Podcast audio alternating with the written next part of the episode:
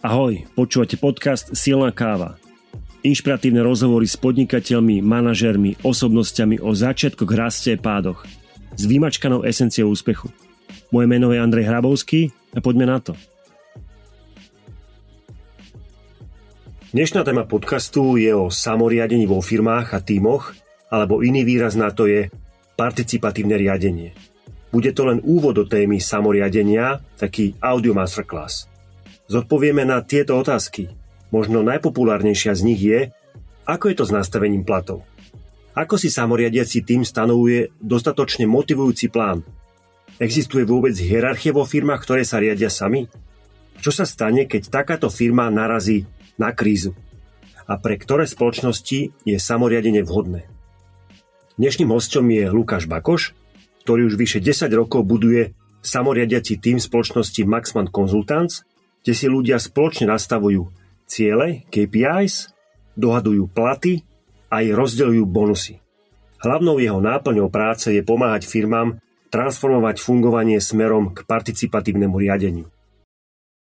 Lukáš, o vašej spoločnosti je známe, že máte samoriadenie.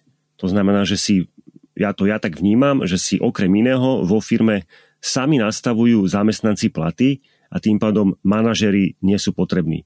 Vieš to trošku e, približiť a rozviesť?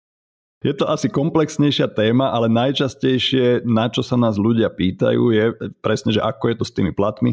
A áno, u nás je to tak, že vždy v januári si spoločne sadne celý tím a, a nastavujú si, ale teraz tam je dôležité povedať, že nastavujú celý rok. To znamená, že nastavujeme forecasty, nejaké targeted revenue, všetky tie veci, ktoré sa, ktoré sa dejú aj v hierarchicky riadenej firme, len to nepadá z hora, že nerozhoduje o tom nejaký top management, ale rozhoduje o tom tým spoločne a súčasťou tohto plánovania je aj nastavovanie si platov. Áno. A tu mám ale jednu otázku zásadnú, keď to tak spolu, uh, spolu organizujete s viacerými zamestnancami, ktorí niektorí ani nie sú manažeri, že ako u týchto zamestnancov je vybudovaná tá potreba, potreba ako keby rásť alebo potreba tvoriť viacej ako, ako napríklad minulý rok. Kde sa to v nich berie a ako to vy viete ustrážiť, že, že no dobre chlapci, ale e, ten váš návrh je príliš, príliš e, nízky, my musíme dosiahnuť tieto čísla. Ako, ako toto kočirujete? No e, e, ja musím najprv, že dôležitý disclaimer, neviem, ak sa to povie po slovensky, dôležité varovanie. Tak, áno. My sme firma do 20 ľudí, čiže že, že ber to tak, že, že hovorím o vlastne jednom kompaktnom týme.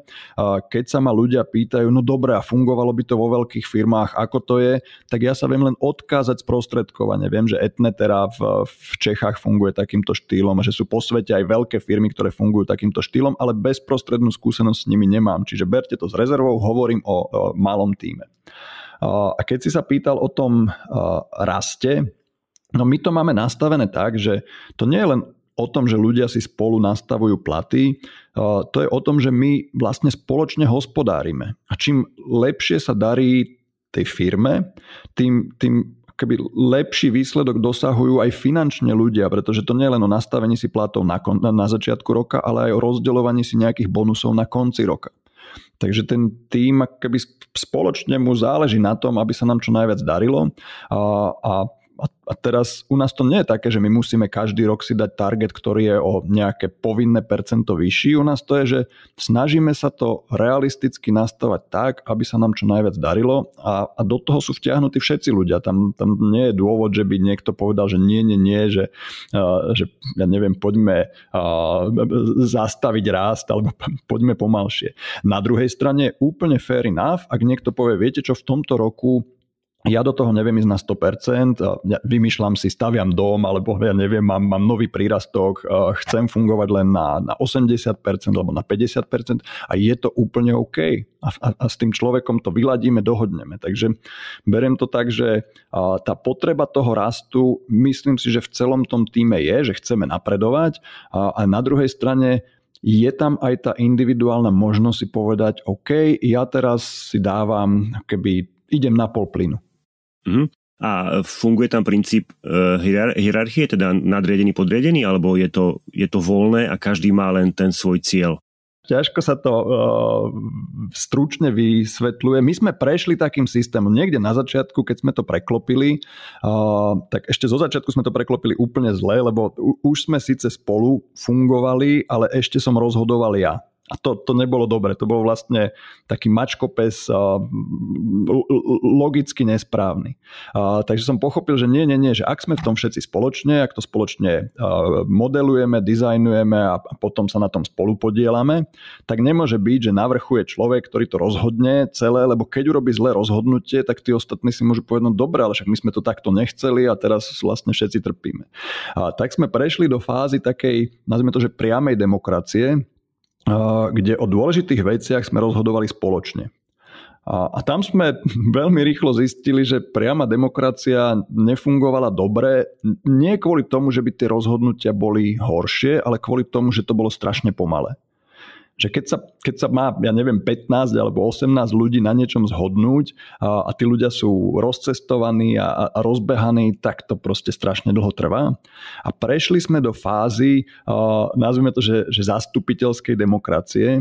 To znamená, že tie, tie strategické veci, tie väčšie rozhodnutia, vo firme rozhodujú traja ľudia, my to voláme, že 3S, to je akoby trojica pre strategické rozhodnutia. A, a tí traja ľudia vznikajú tak, že jedného človeka do 3S si vyberajú akcionári a zvyšných dvoch ľudí si, si volia týmy vo firme. Čiže majú zástupcu no, Training and Development Department, má svojho zástupcu, zástupkyňu a, a, a Sales Marketing Office má svojho zástupcu alebo zástupkyňu. A títo traja potom robia tie strategické rozhodnutia. Čiže áno, je tu nejaká forma manažmentu alebo leadershipu, ale čo je pre mňa dôležité, ja teraz poviem o mojej obľúbenej téme, a mňa irituje frflanie. Že, že ja keď som bol v korporácií, tak veľakrát bolo, že ľudia povedali, no a prišlo nám nariadenie zvonku a to je taká blbosť a nič s tým nevieme urobiť a začali frflať. A, a veľ, veľmi som sa chcel vyhnúť tomu, aby mali ľudia ten pocit bezmocnosti vo firme, že nevedia ovplyvniť veci. A tým, že máme to 3S, tak môže sa stať, že 3S urobí nejaké rozhodnutia, ktoré sa niekomu nepáčia, ale v každom prípade ten človek má potom možnosť, a to, teraz to znie blbo, ale my máme to volebné obdobie, alebo to funkčné obdobie jeden rok, tak keď sa to človeku nepáči, tak v tom januári si nezvolí toho zástupcu, ale zvolí si niekoho iného, alebo sám sa prihlási, že ide do toho tries.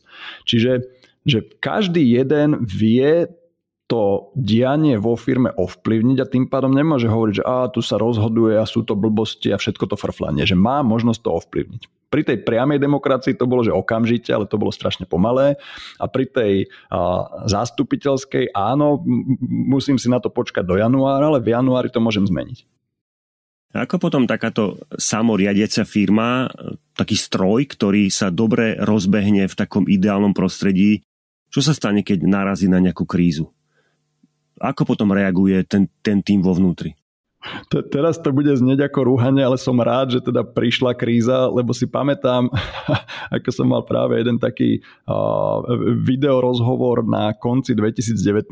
a tam sa ma pýtali, že ako samoriadenie môže fungovať v kríze a ja som im povedal, že to ja neviem, no musí prísť kríza, aby sme si to vyskúšali a ona veľmi rýchlo prišla. Uh, a fakt je ten, že, že to bola zaujímavá zaujímavé laboratórium, že uh, keď sa kvôli covidu všetko stoplo a, a náš biznis to teda uh, riadne pocítil, pretože primárne sme robili s, s ľuďmi osobné workshopy, uh, tréningy, coachingy, konzultácie a vlastne sa všetko zastavilo. Uh, a, a prestali natekať peniaze, tak vznikla otázka, že ako ďalej riadiť tú firmu a dostať ju a pomôcť jej preplávať cez tú krízu. No boli vlastne dve možnosti, že pokračujeme tým samoriadiacím štýlom, alebo že si povieme, že krízové časy si vyžadujú iný spôsob manažmentu a, a ideme samoriadenie na chvíľku stopnúť a ideme fungovať tým, tým direktívnym krízovým riadením. No len tam potom vzniká dilema, že že môžem ja v samoriadiacom týme povedať, že viete čo, prišla kríza, ja alebo ja neviem, ne, nejaký managing director, managing directorka si to berie do rúk a, a, a ide nás teda viesť tou krízou. No, bolo mi to divné to urobiť takýmto spôsobom, Tak sme to urobili demokraticky. My sme mali spoločné, vtedy online, lebo však všetci sme boli z domu, spoločné online stretnutie, kde sme si odhlasovali anonymne, aby teda každý mohol slobodne vyjadriť svoj, bez strachu svoj názor, že či sa chceme preklopiť do toho direktívneho štýlu alebo pokračujeme tým samoriadiacim štýlom. No a to hlasovanie dopadlo tak, že väčšina povedala, že nie, nie, nie, že zvládneme to spoločne, nepotrebujeme, aby niekto direktívnym štýlom robil nepopulárne rozhodnutia, ktoré sú v kríze nevyhnutné, že poradíme si s tým spoločne. A my sme vlastne pokračovali v samoriadení aj cez najťažšie časy, keď neboli financie, keď dokonca museli sme sa rozlúčiť, respektíve odišli ľudia z týmu, pretože že sme nevedeli uživiť taký veľký tím, ale nebolo to robené tým direktívnym spôsobom, že by by tých ľudí niekto vyhodil. Bolo to robené proste spoločne. Mám záverečnú otázku k tejto téme. Keby si vedel nejak tak stručne zhrnúť, odporučiť, že na ktoré spoločnosti je takéto fungovanie samoriadenie vhodné, zrejme nie asi pre všetky. Skús to tak ako definovať nejakými pár, pár bodmi, pre ktoré spoločnosti to je vhodné, ideálne a tým pádom pre tie ostatné to nie je. No ja sa na to pozriem z, ešte z iného uhla, lebo keď hovorím o samoriadení, tak by som nechcel, aby ľudia to brali ako čierno-bielu vec, ako jedničku alebo nulu. Že buď to je hierarchicky riadené, alebo je to tým participatívnym alebo samoriadiacím spôsobom. A sú rôzne odtiene riadenia a ten participatívny štýl, rôzne prvky sa dajú zavádzať do podľa mňa, že akýchkoľvek tímov. My dokonca spolupracujeme aj s korporáciami, ktoré nemôžeš teraz prepnúť na to, že si ľudia budú nastavať platy a, a asi ani nemôžeš dať ľuďom všetky informácie, ale v jednotlivých tímoch môžeš zavádzať prvky participatívneho leadershipu. Čiže teraz nechcem, aby to vyznelo, že pre každú organizáciu je to vhodné, ale nejaká forma je využiteľná takmer v akomkoľvek týme. Keď sa bavíme o tom naozaj hardcore samoriadení a o takej tej kultúre Lalu v knihe Reinventing Organizations tomu hovorí, že, že týl organizácie, tak keď sa o tomto bavíme, že naozaj, že ten, ten extrém, tak my napríklad pomáhame startupom, ktoré vznikajú, začínajú sa, začína sa im dariť a rastú a chcú si tú kultúru od začiatku takto budovať. A tam to má, že fantastické opodstatnenie, lebo nech už budú rásť akokoľvek rýchlo, akokoľvek sa im zväčší ten tým, keď to vybudujú tým participatívnym spôsobom od začiatku, tak im to bude fungovať. Je oveľa ťažšie potom preklopiť veľkú, už, už, už zabehnutú hierarchickú štruktúru. Čiže určite to vhodné pre, pre akýkoľvek startup, určite sa to ľahko dá alebo ľahšie dá implementovať v malých firmách, ktoré už aj tak sa pohrávajú s agilitou a prvky samoriadenia sa dajú vniesť do akéhokoľvek týmu v akokoľvek hierarchicky riadenej organizácii. A je tu záver dnešného audio masterclass na tému samoriadenie vo firmách alebo participatívne riadenie. Hosťom bol Lukáš Bakoš zo spoločnosti Maxman Consultants. Ak sa chcete o samoriadení dozvedieť viacej, môžete Lukáša kontaktovať. Kontakt nájdete na webe silnákava.sk, kde si môžete prečítať aj súhrn toho najdôležitejšieho. Na webe Silná kava stačí, ak zadáte meno dnešného hostia alebo číslo epizódy do vyhľadávača. Dnes sú tieto kľúčové slova Lukáš Bakoš a 50. 50 je číslo epizódy. Dnešná epizóda s Lukášom je už druhá v poradí.